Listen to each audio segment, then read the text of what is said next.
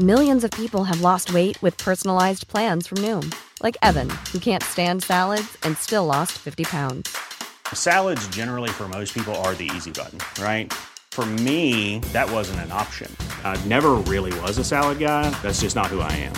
But Noom worked for me. Get your personalized plan today at Noom.com. Real Noom user compensated to provide their story.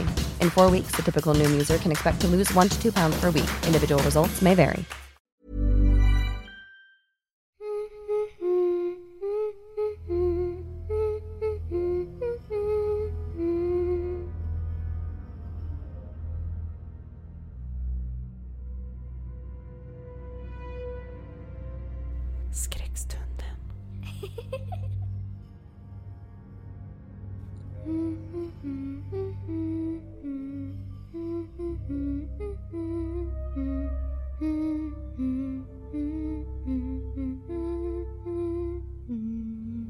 Catch me if you can. I am right behind you.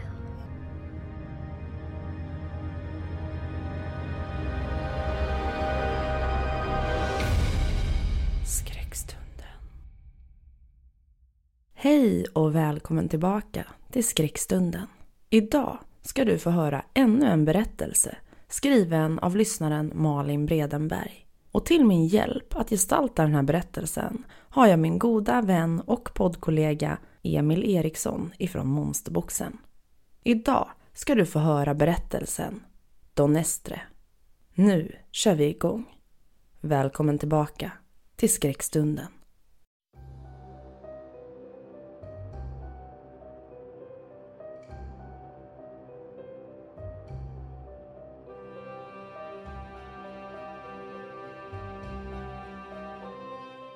Det var en gång en man och en kvinna, make och hustru, som levde sida vid sida.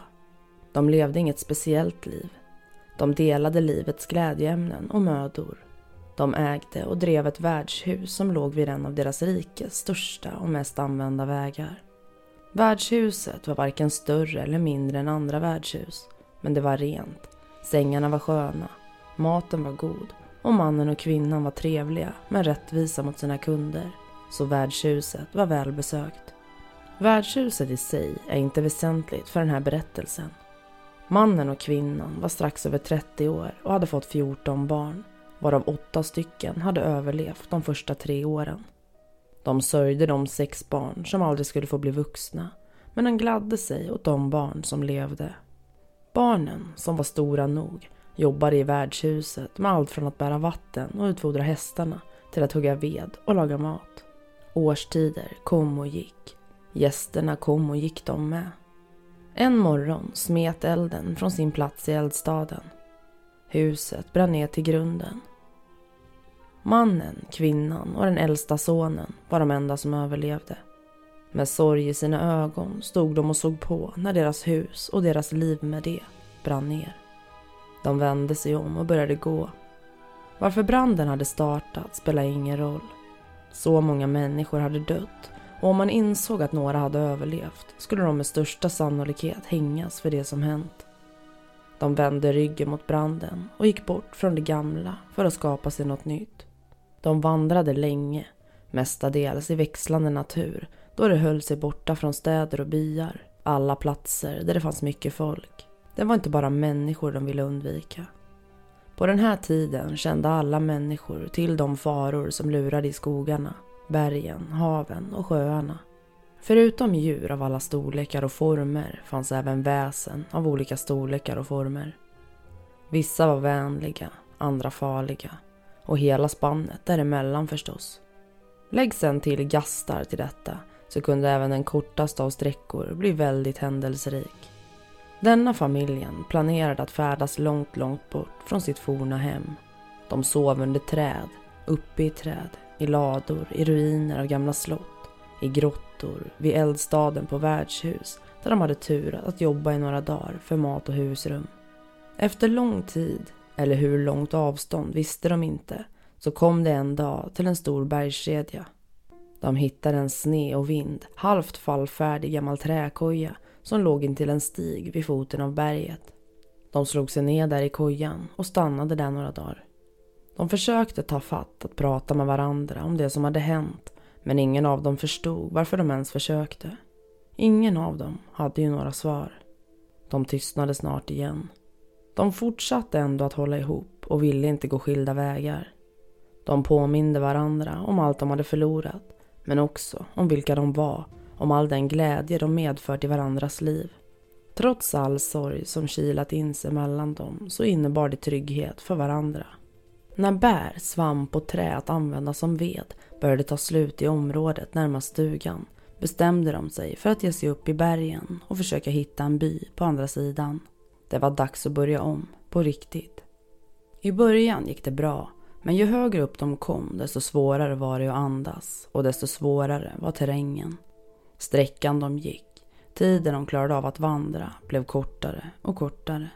Pauserna blev längre och längre och dag fem trampade kvinnan på en lös sten. Foten for iväg under henne och hon föll illa, riktigt illa. De fick stanna i tre dygn innan de kunde gå vidare. Betydligt svagare än innan. De hade kommit så pass högt att det knappt fanns några bär att plocka och de djur som fanns att jaga var så mycket snabbare och smidigare än de klumpiga människorna. Hunger, törst och smärta samsades i deras kroppar och slogs om herraväldet.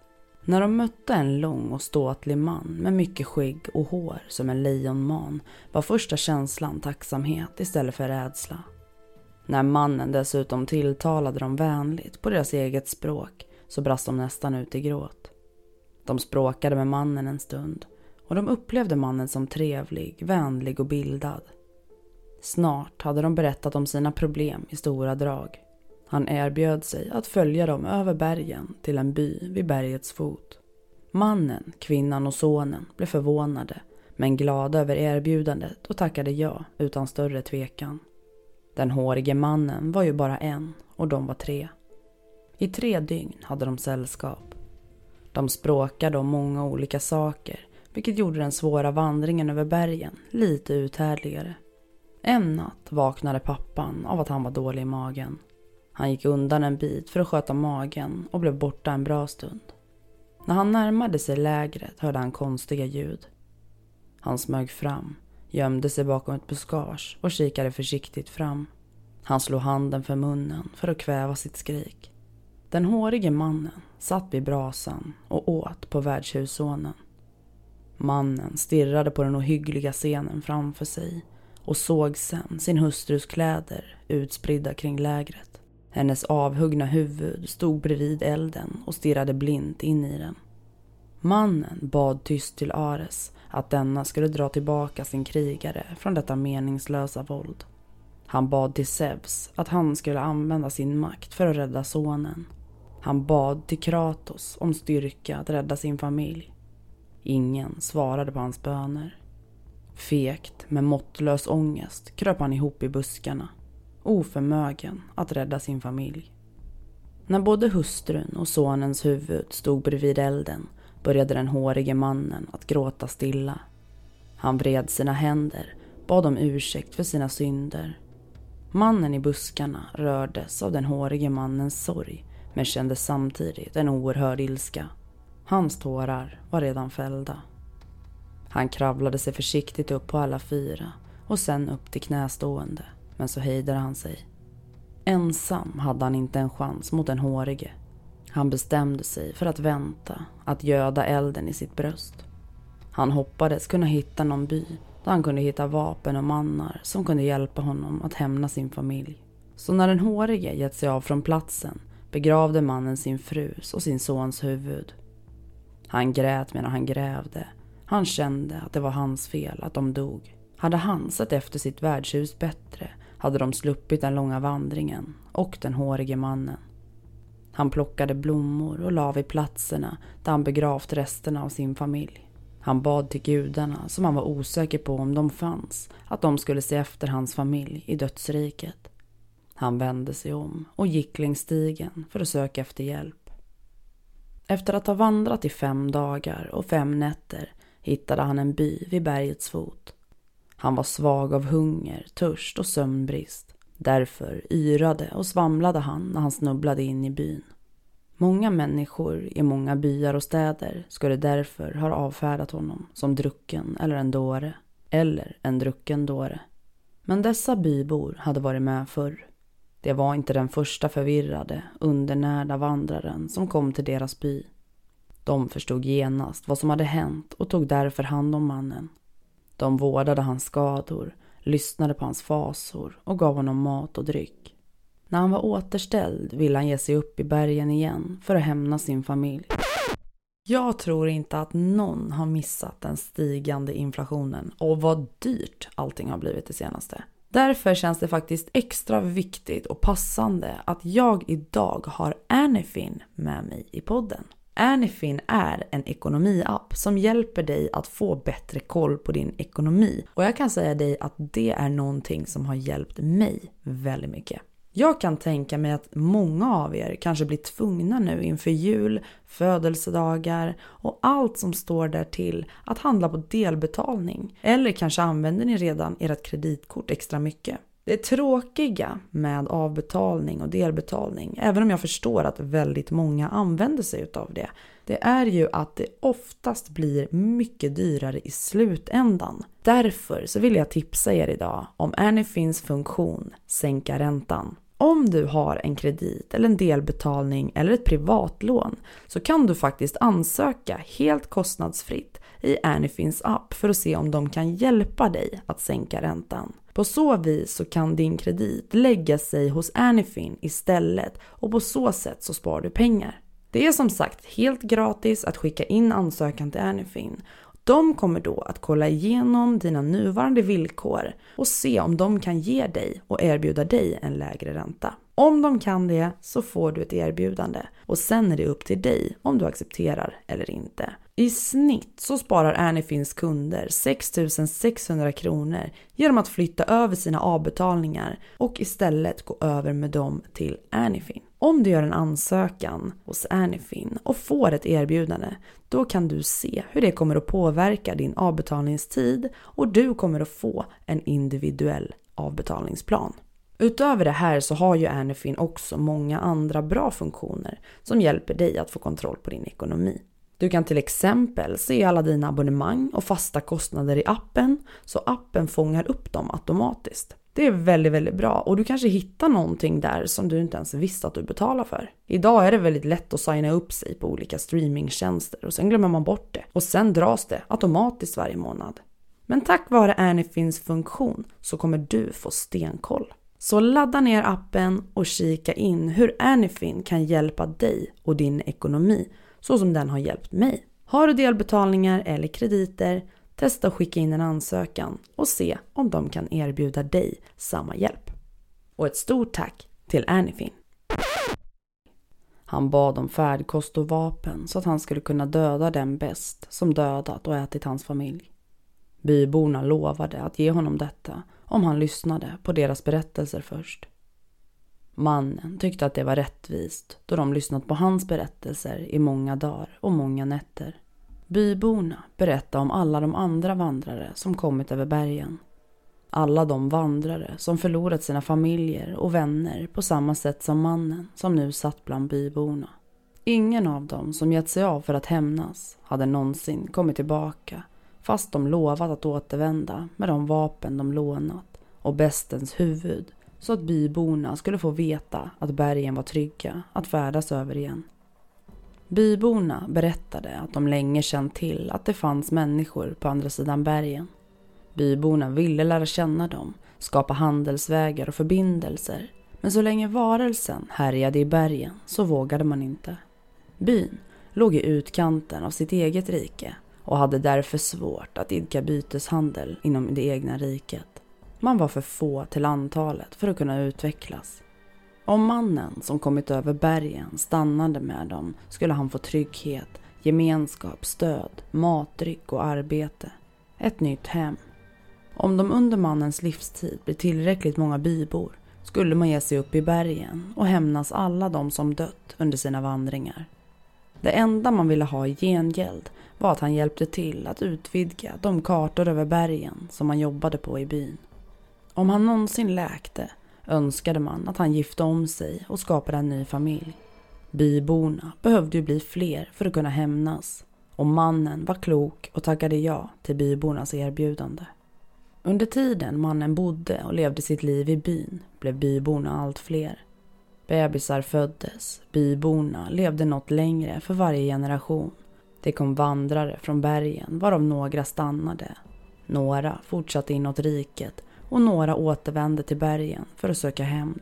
De som gick vidare från byn åt något håll återvände aldrig. Bland de som stannade fanns blandade kunskaper som tillsammans gjorde att byn kunde expandera och blomstra. Under mannens livstid blev man aldrig tillräckligt många för att våga ge sig upp i bergen och söka hämnd. Åren gick. Mannen hade aldrig glömt den familj han förlorat men han kände att han var skyldig byborna något i gengäld för att de hade räddat hans liv.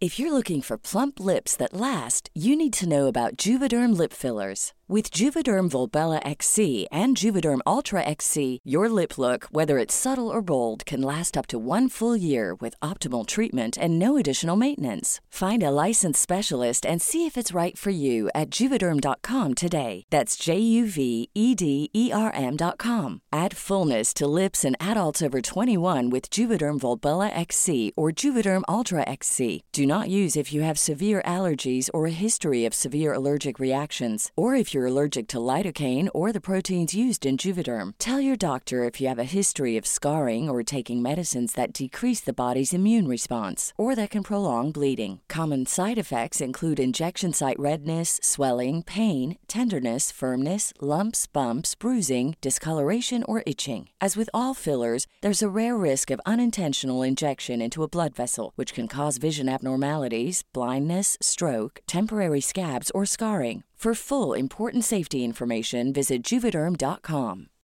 Millions of people have lost weight with personalized plans from Noom, like Evan, who can't stand salads and still lost 50 pounds. Salads, generally, for most people, are the easy button, right? For me, that wasn't an option. I never really was a salad guy. That's just not who I am. But Noom worked for me. Get your personalized plan today at Noom.com. Real Noom user compensated to provide their story. In four weeks, the typical Noom user can expect to lose one to two pounds per week. Individual results may vary. Han blev aldrig lycklig, men inte heller bitter, vilket han var tacksam för. När han hade varit i byn i fem år gifte han om sig. Med den nya kvinnan fick han tre barn och alla överlevde till vuxen ålder. De gifte sig, skaffade egna barn. Mannen som kommit över bergen brukade berätta om sin första familj och de bra stunderna de haft. Han ville att hans nya familj skulle känna till sitt ursprung. Han var dock väldigt försiktig med de mörka detaljerna. Han berättar om den hårige mannen han träffat som först varit så vänlig men som sen slagit ihjäl hans familj. Han berättade aldrig om sin egen feghet eller om vad som skett med de döda efter att de dött. Mannen levde ett långt liv och somnade till slut in med ett leende på läpparna. Han hoppades att han skulle få återse sin första familj och att de hade förlåtit honom för hans synder. Tiden i byn gick. Generation efter generation efter generation levde och dog i byn. Vissa flyttade därifrån. Främlingar flyttade dit och blev med tiden till inhemska bybor. När färdmedlen blev snabbare och snabbare träffade färre och färre människor den hårige mannen. Till slut var det ingen levande människa som träffat honom. De äldre berättade sina förfäders sanningar. Sanningarna blev till historier som blev till skrock och myter och nästan ingen trodde längre på tomtar och troll. En dag, nära nutid, rasade några gamla byggnader i byn. Byggnaderna låg i byns utkant och användes inte längre om man inte räknade med barn och ungdomar som smög dit för att berätta spökhistorier eller hångla. Byn hade länge diskuterat vad man skulle göra med byggnaderna. Skulle de restaureras och användas eller skulle de rivas? Innan något beslut hade tagits bestämde sig byggnaderna själva för att lösa problemet genom att falla ihop med ett jävla liv, buller och brak. Ett moln av damm och sand virvlade upp och låg sedan kvar i flera veckor. Det var rena turen att ingen var i närheten när det hände.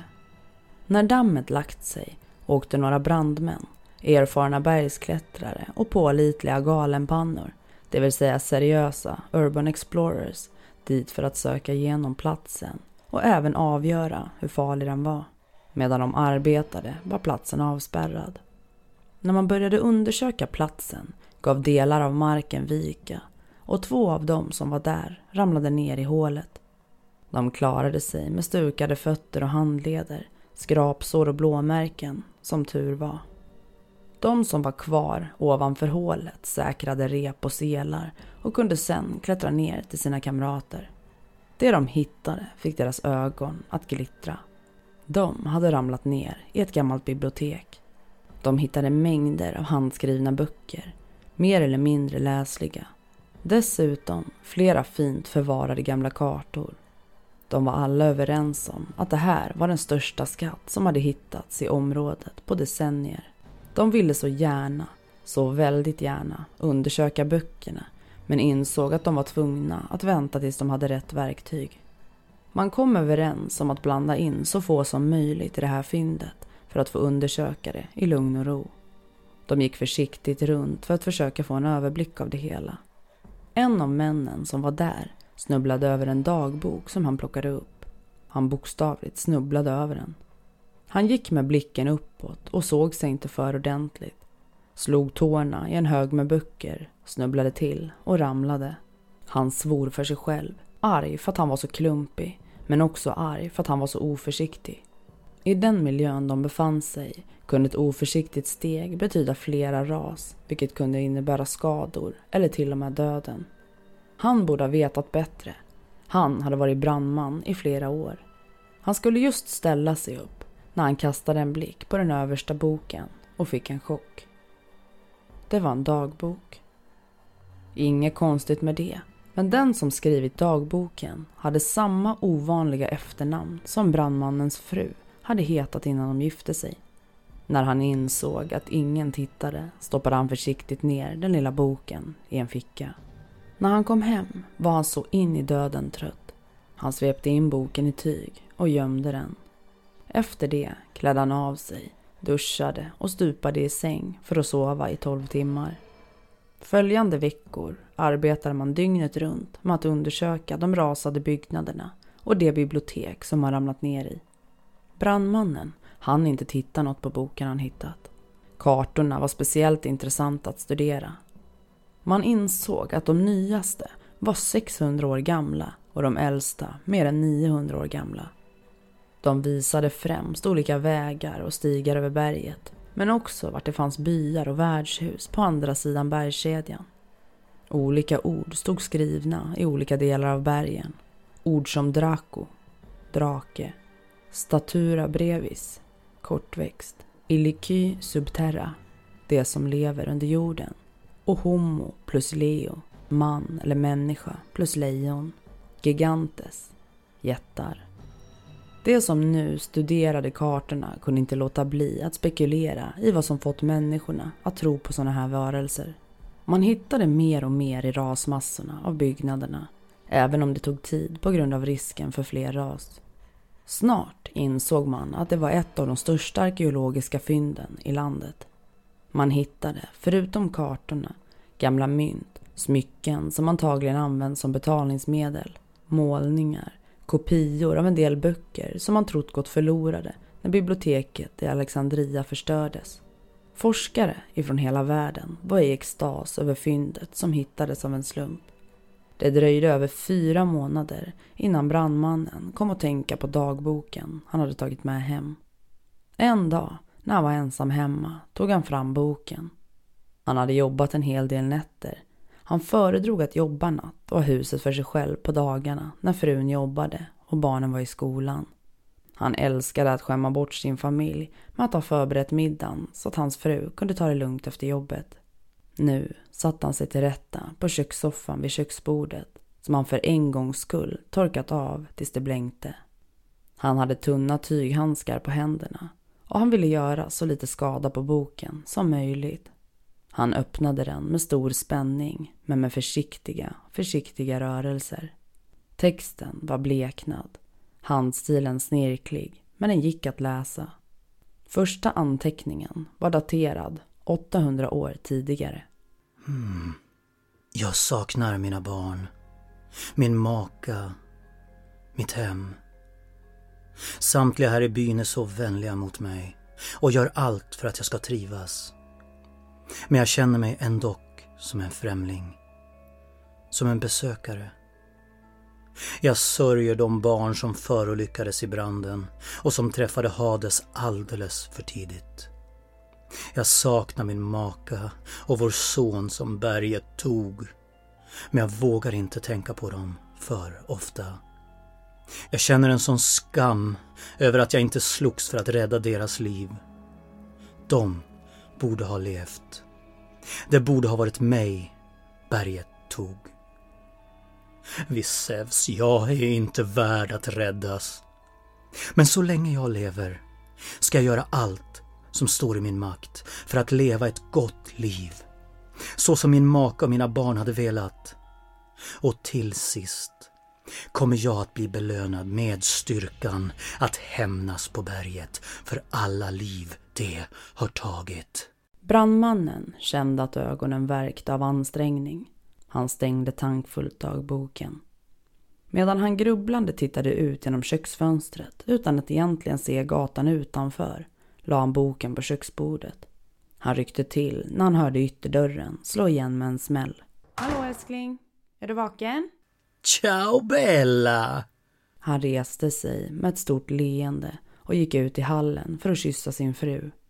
Han lyfte upp henne i famnen, svängde henne runt och kysste henne ordentligt.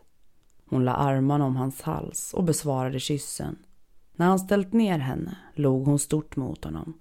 Du trivs verkligen med att rota runt bland alla gamla saker, inte sant? Du har varit så glad de senaste veckorna. Ja, definitivt. Du skulle bara se allt vi hittar. Det är så spännande. Vi har hittat kartor som är eh, flera hundra år gamla, smycken så vackra att Kleopatra skulle bli avundsjuk. Men du måste se en sak jag har hittat. Han tog hennes hand och drog med henne in i köket. Hon skrattade, smått road och smått förvirrad. Men hon fick inte en syl i vädret för brandmannen fortsatte pladdra. Kommer du ihåg den där gamla skrönan som din mormors mor brukade prata om? Som vi alla trodde var en gammal saga för att skrämma barn för att gå upp i bergen. Den där om byar långt bortom bergen och, och monster i bergen. Vad pratar du om älskling? Har du andats in för mycket mögel när du har rotat runt bland alla saker eller? Finns det något kaffe? K kaffe? Brandmannen stirrade dumt på sin fru. Ja, kaffe, sa hon långsamt. Svart besk dryck som innehåller koffein. Det gör att man blir pigg. Det var mycket på jobbet idag. Äh, strunt i kaffet! Kom, kom och titta! Han föste henne mot bordet när hon inte rörde en fena. Hon såg boken. Åh, en dammig gammal bok! Jättespännande verkligen. Men jag behöver verkligen kaffe och jag behöver få sätta mig och vila. Men älskling, titta! Bara titta på boken för sjutton! Hon suckade, himlade med ögonen, men vände sig om och tittade. Mest för att göra sin man nöjd, så att hon kunde få sitt kaffe lite fortare. När hon såg namnet ryckte hon till och tappade hakan. Det var hennes mormors mors flicknamn, vilket var väldigt ovanligt. Det var därför många kvinnor i hennes släkt hade kämpat för att familjen skulle ta kvinnans efternamn vid giftermål istället för mannens. Förnamnet på boken var det namn som förekommit i släktens historier. Han, han har funnits på riktigt. Han har verkligen funnits. Med tårar i ögonen mötte hon sin mans blick. Vi måste läsa den. Vi måste ta reda på hur mycket av berättelserna som är sanna.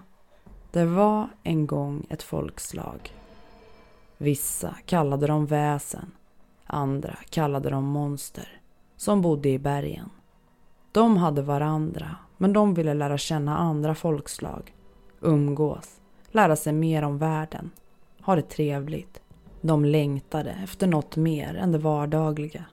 De längtade efter medmänsklighet, värme och empati. De hade en gåva. De kunde tala alla språk som fanns i hela världen, även om de aldrig hade hört dem förut. Därför talade de gärna med vandrare som hade vägarna förbi deras boplatser i bergen. De hade även en förbannelse. De älskade människokött. De försökte stå emot begäret, men det var inte så enkelt att stå emot som de önskade. Med tiden blev människorna förargade och drev folkslaget längre in i bergen. Med tiden glömde människorna bort att det fanns andra folkslag än människan. Donestre, för det är så de kallas, väntar med många andra på att få erövra sin plats i världen. Det enda som varnar människan om vad som kan hända är sagorna. Sagorna som börjar. Det var en gång.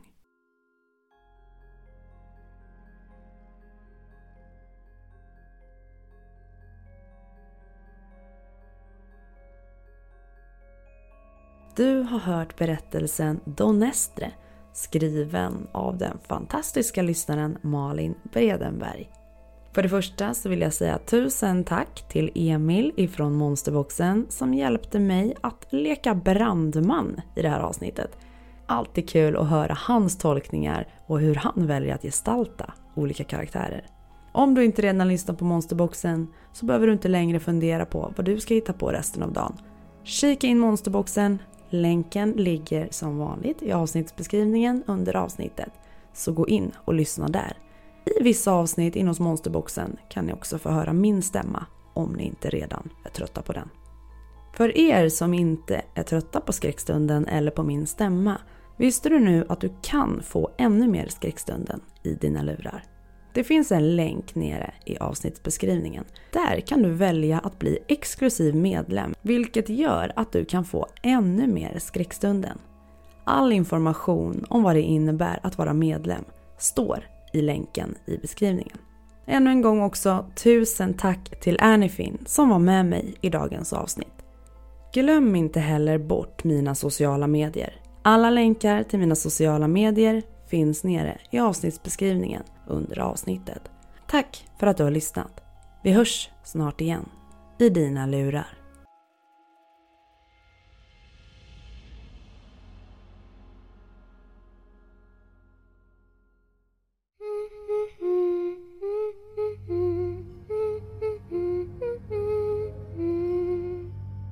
Du har lyssnat på Skräckstunden. En podcast som får ditt blod att frysa till is. Om du vågar så hörs vi snart igen. Catch me if you can.